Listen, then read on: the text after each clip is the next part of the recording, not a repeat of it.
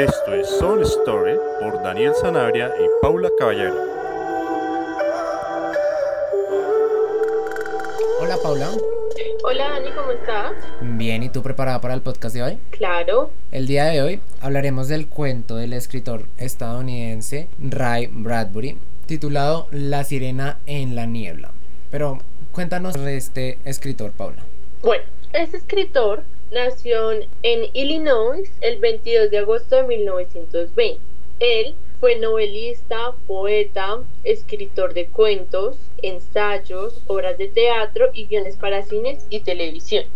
Este escritor fue conocido por todas sus novelas y colecciones de relatos, entre las que destacan Crónicas Marcianas, El hombre ilustrado y Fahrenheit 451. Él vivió con su tía, la cual su nombre era Neva, y esta era conocida en el pueblo como la loca de las calabazas. Pero lo más importante es que ella fue la que leyó los cuentos de Edgar Allan Poe a Rey. Cuando Rey estaba en el colegio, él iba a la biblioteca por las noches y escribía. Y cuando él escribió The Lake, esta fue la historia en la cual él pudo descubrir su estilo de escritura, la cual es ciencia ficción. Él es muy reconocido por eso, también pues es muy importante porque él fue el que escribió el guion de la reconocida película Moby Dick. Por último, este gran escritor murió en el 2012 en la ciudad de Los Ángeles. Ok, bueno, pues primero es sorprendente ver que ya hemos hablado sobre varios escritores influenciados por Edgar Allan Poe, pero siento que su mayor inspiración o que lo guió a su trabajo general fue, fue como dijiste, ¿no? sus libros y la historia espacial las criaturas fantásticas creo que fueron los que más lo, lo influenciaron a ser quien era, ¿no? Pero hablemos sobre este título. Y algo muy importante de este cuento primero fue publicado en 1951. Pero fue un cuento que en su momento fue muy relevante, primero por la historia, segundo de que motivó a crear una película llamada El monstruo de tiempos remotos, publicada en 1953 y que esta película influenció grandes títulos de la pantalla como Jurassic Park, como King Kong o como Godzilla. Pero cómo es la historia, ¿no? Entonces, esta historia habla sobre dos personas que cuidan un faro. Este faro está muy alejado de una ciudad, pero este faro es muy peculiar ya que tiene una específica sirena con un sonido muy profundo. Entonces, empecemos con cuál fue tu opinión sobre este cuento, Paula.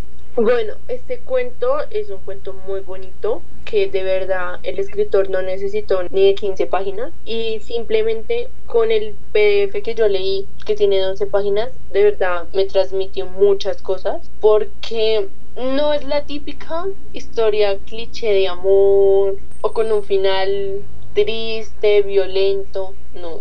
Y cuando empiezan realmente nuestro personaje principal Johnny con el co que se llama Maddu, pues ellos le dan la vida a esta historia y es muy bonito cómo empiezan hablando, cómo se transmite esa confianza. Eso me pareció muy bonito. Y las reflexiones en las que llegan a hablar, y específicamente los relatos que McDonald le empieza a contar a Johnny, son muy profundos y hacen que esta historia sea algo muy hermoso. Primero empecemos con la vista que tiene McDoon sobre el océano, sobre esa fascinación que él ve en el océano, pero el misterio que también guarda. Tienes razón, ya que McDoon cree que el océano es el copo de nieve más extraño que él haya visto, porque pues él nos relata de que este se mueve, se hincha, puede tomar mil formas, colores y lo más importante es que no hay dos parecidos y esta es una de las cosas de cómo relatan los objetos que ellos ven alrededor. Y es muy bonito, porque de verdad se nota que tiene un trasfondo sentimental cada cosa. Claro, por ejemplo, el punto general del, del cuento no solamente la historia con la sirena, sino el tiempo. Pero ahorita no el tiempo como tal, sino el hombre, el ser humano. ¿Quién es el hombre? Esa reflexión que también nos deja el cuento y el autor es muy interesante y hace en serio reflexionar toda la historia escrita y el punto desde, que, desde el que ha sido relatada, ¿no? Porque el egoísmo del ser humano ha hecho que toda la historia gire en torno a él y que lo posible es lo que el ser humano es o hace. Entonces, esta reflexión del tiempo, del mar y de que el único que sigue cambiando y desaparecerá es el hombre, porque el mar y el tiempo seguirán de largo. Además de que tocas un punto que es muy bonito y es cómo el tiempo es descrito en este cuento. Porque Maddu es un hombre que tiene las ideas muy claras, sus pensamientos son muy curiosos. Todo se puede notar desde la página 3, probablemente, donde él empieza a relatar una anécdota que le pasó en el mar, que es muy bonita, es muy sentimental. Y después de que él cuenta esta gran historia, eh, ahí sí es como él empieza a desglosar cada cosa, como empieza a describir el tiempo, a las personas, al mar, lo que él cree que pasa en el mar. Eso es algo genial. Y yo siento que eso solo se adquiere con, con experiencia, con muchos años de prácticamente vivir en el mar, porque se puede decir que él vivía ahí. Y no solo la experiencia, sino estar observando tanto en tiempo el mar, así no solamente admirar su belleza,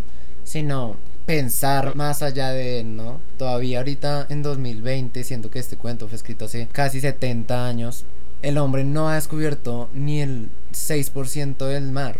Entonces, la forma tan profunda en la que McDoon habla sobre el mar demuestra no solo admiración, sino como un amor muy profundo, un enamoramiento que no, no tiene descripción, pero también hablando sobre esas teorías que él habla sobre el mar, lo que puede suceder en el mar, sobre las profundidades del mar donde no hay luz, donde no hay tiempo, él empieza a recordar de algo muy importante.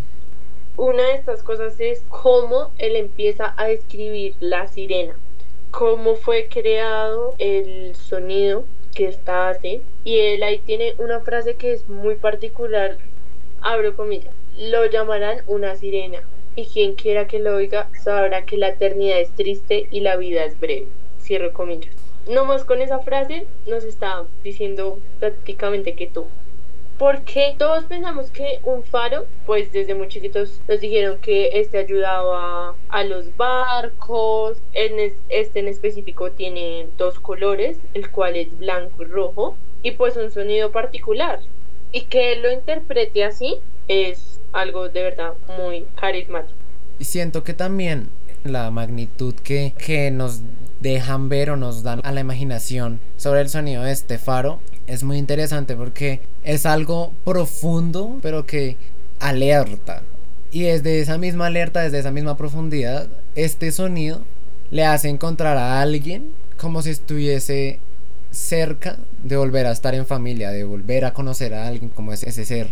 Y es algo hermoso el punto de vista de qué hizo este sonido la sirena que hizo por la historia.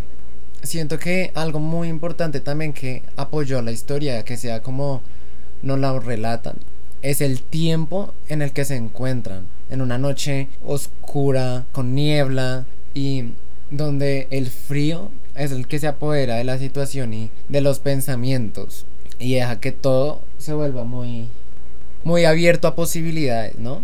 Y justo ahí en ese momento es cuando McDoon queda en silencio y empieza a suceder algo que ni Johnny ni el espectador se pudo haber esperado. Tienes razón, porque es que el cuento nos transmite esa confianza que tiene Matt hacia Johnny, porque le empieza a contar lo que puede pasar pronto, pues ya que esto se está dando en el mes de noviembre, donde el cuento nos dice que hay una especie de nieblina, pero que este suceso importante precisamente va a pasar esa noche. Y ahí es cuando Johnny empieza a escuchar totalmente a Madhu, a relatar que tienen que subir 80 escaleras, que cuando llegan a un cuarto específico, Madhu apaga la luz y dice que es como un ojo de luz que gira suavemente y que esta sirena grita poniéndolo en un contexto aproximadamente 15 segundos. Y ahí él ni siquiera nos está hablando de un faro, de una sirena, de algo, no. ahí lo que hacen es que lo transforman como un animal. Más que un sonido. Más que un sonido, uno siente que de verdad es una persona de la que están hablando.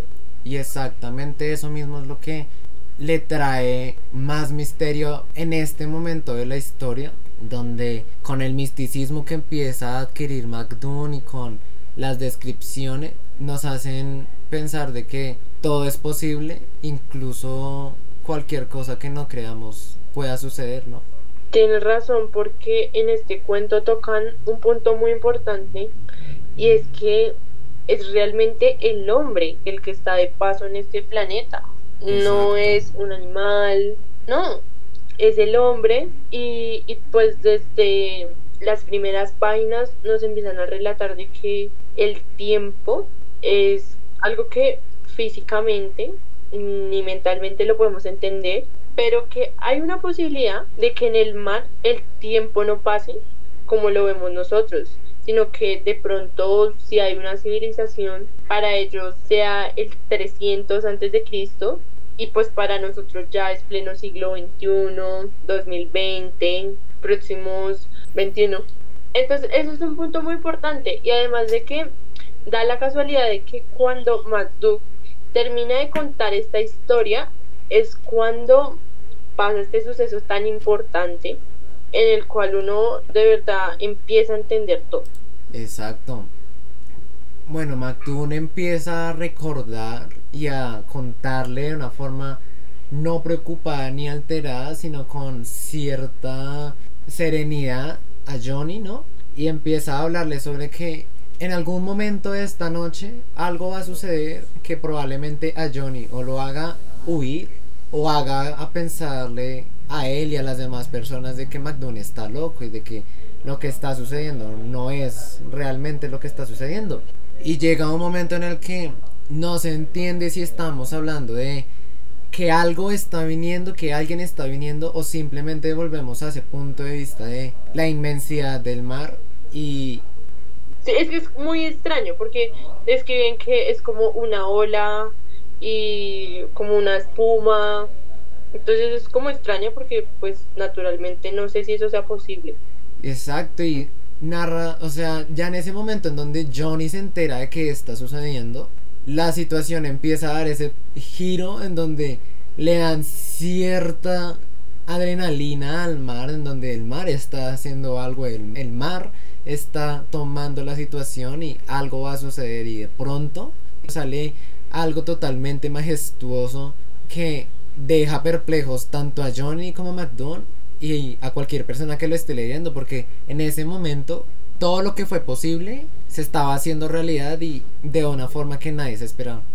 Tienes razón, porque Johnny empieza a describir a este animal y como él lo describe es de que apareció una cabeza con un ojos inmensos, con un largo cuello y uno diría, bueno, pues es un cuerpo, tiene, no sé, cuerpo de pez, pero no, él dice que es cuello y más cuello y que esta criatura se puede levantar casi 12 metros sobre la superficie apoyada en un esbelto y hermoso cuello oscuro.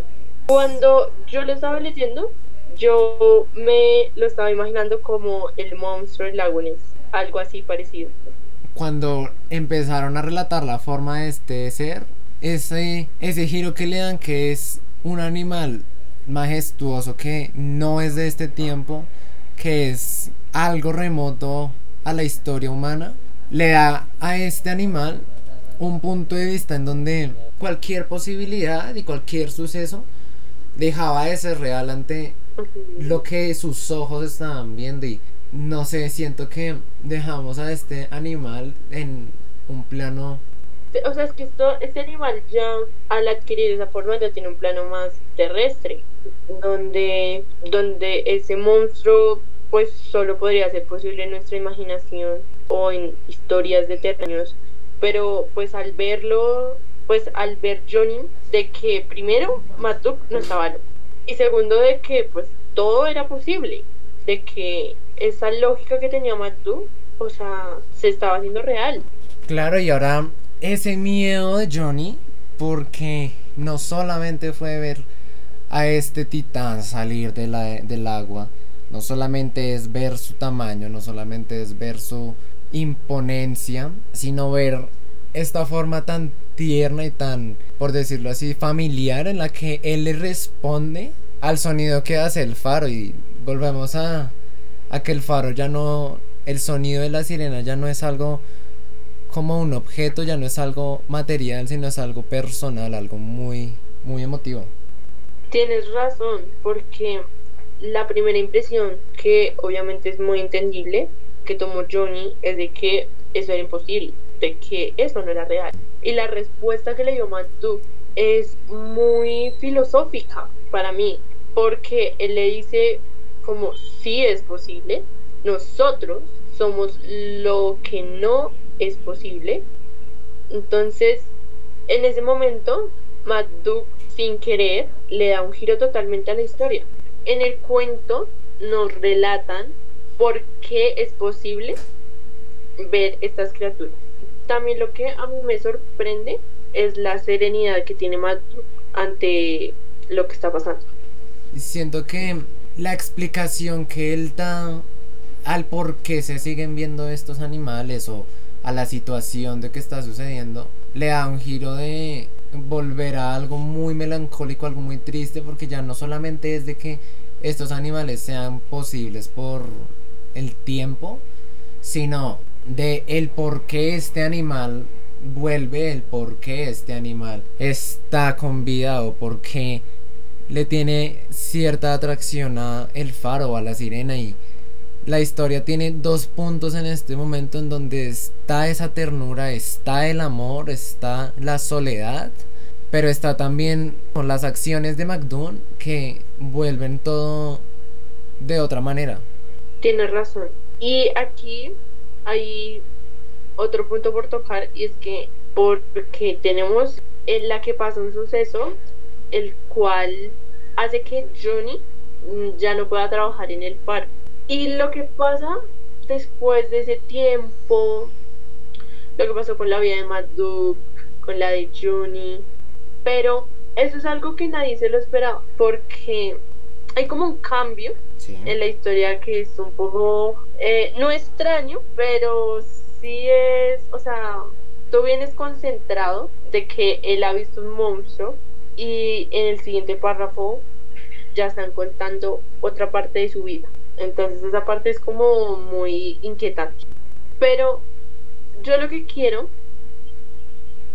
es escuchar la opinión de Dani con, con esa palabra, con casi se puede decir que la última palabra que dijo Matt en este cuento. O sea, ¿cómo te pareció esa palabra? Primero, no es solo esta palabra, sino el contexto de, del dolor, de la soledad y de lo que hace el tiempo en una criatura tan inocente como cita McDoon de que amar de esa manera fue su mayor equivocación y que ahora tendrá que volver, desaparecer y no volver a confiar en el tiempo ni en, ni en ningún otro llamado. Y es muy triste, es muy trágico pensar de que desde el punto que nos habían vuelto a dar de este animal, del reencuentro que significaba para este animal, para este personaje, y de que de un momento a otro todo se derrumbara, de que dejase de ser lo mismo y de que, y de que por decirlo así, su corazón se haya roto, sus esperanzas se hayan quebrado, hace pensar de que por culpa de este personaje, la ilusión y la inocencia de un, de un ser que en mucho tiempo no, no había sufrido, empezó a sufrir y empezó a pensar como podría decirse un humano se dio cuenta de que la vida y el tiempo es algo muy muy doloroso y que no tiene miedo a lastimar. Y ese momento esas últimas palabras me hicieron reflexionar mucho. Aquí es como de que tú puedes amar mucho a una persona pero pues también a costa de que porque no podemos olvidar el sacrificio que tiene que hacer para escuchar el sonido y también como al final, o sea, como el escritor cierra el cuento es algo muy hermoso, de verdad. Pero hasta qué punto, pero hasta qué punto es tan es hermoso, porque es algo muy romántico que igual de cierta forma recuerda ese dolor. Sí, porque al final cierran con algo que es doloroso, pero sabemos que en algún momento va a pasar, de que no todo está perdido. Pues la verdad, este cuento, como muchos afirman y como ya se ha marcado, es un cuento hermoso que habla sobre el tiempo, que habla sobre lo imposible, que habla sobre el amor, que habla sobre la soledad y que no es comparable con ninguna otra cosa escrita porque el reflejo de el dolor de un ser tan inocente y siendo que es un ser mitológico, es un ser que no existe, apega a la historia a un sentimiento de, de dolor, pero no es tanto un dolor que permanezca, sino un dolor que se siente con amor, se... O sea, este es un amor imposible, porque mm, tendría que pasar un milagro, pues realmente para que mm, este amor se consolide, ¿sí me entienden? Sí. Y que también se entiende de que este animal no va a desaparecer del todo. ¿Sí? De que puede que pase un tiempo, algunos años tal vez, pero este animal va a seguir, porque como dice el cuento, él vuelve a su hogar, pero lo más importante es que así como él aprendió de que en este mundo no se puede amar, lo más importante es que para aprender eso tú necesitas saber qué es el amor.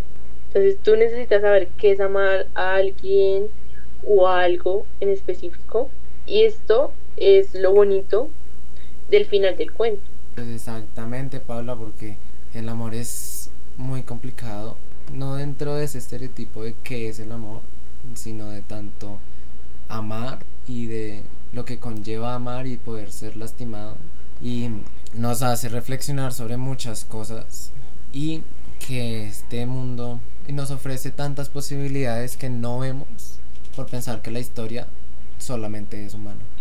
Pero siento que nuestra reflexión ha podido llegar a su no una conclusión, deja vacíos que pueden ser rellenados con imaginación, pero hasta aquí dejaremos nuestra intervención el día de hoy para que cada quien que esté interesado en leer este cuento sienta lo mismo y encuentre respuestas a lo que a todo lo que dijimos. Estoy totalmente de acuerdo contigo, Dani, pero para el cierre es de que cuando lean este cuento, o sea, de verdad, tengan la mente como muy abierta. Exactamente, la mente y el corazón. Y el corazón. Entonces esto ha sido todo por hoy. Muchas gracias Paula por participar en el capítulo de hoy. Y a todos ustedes que nos están escuchando, gracias por seguirnos apoyando. Y recuerden que pueden encontrarnos en Spotify, en Ancho, en Google Podcast y en otras plataformas. Y podrían ir a seguirnos a nuestra cuenta de Instagram, Some Stories, para apoyarnos. Así que gracias Paula. Gracias Dani. Y esto fue Some Stories. Ciao. Ciao.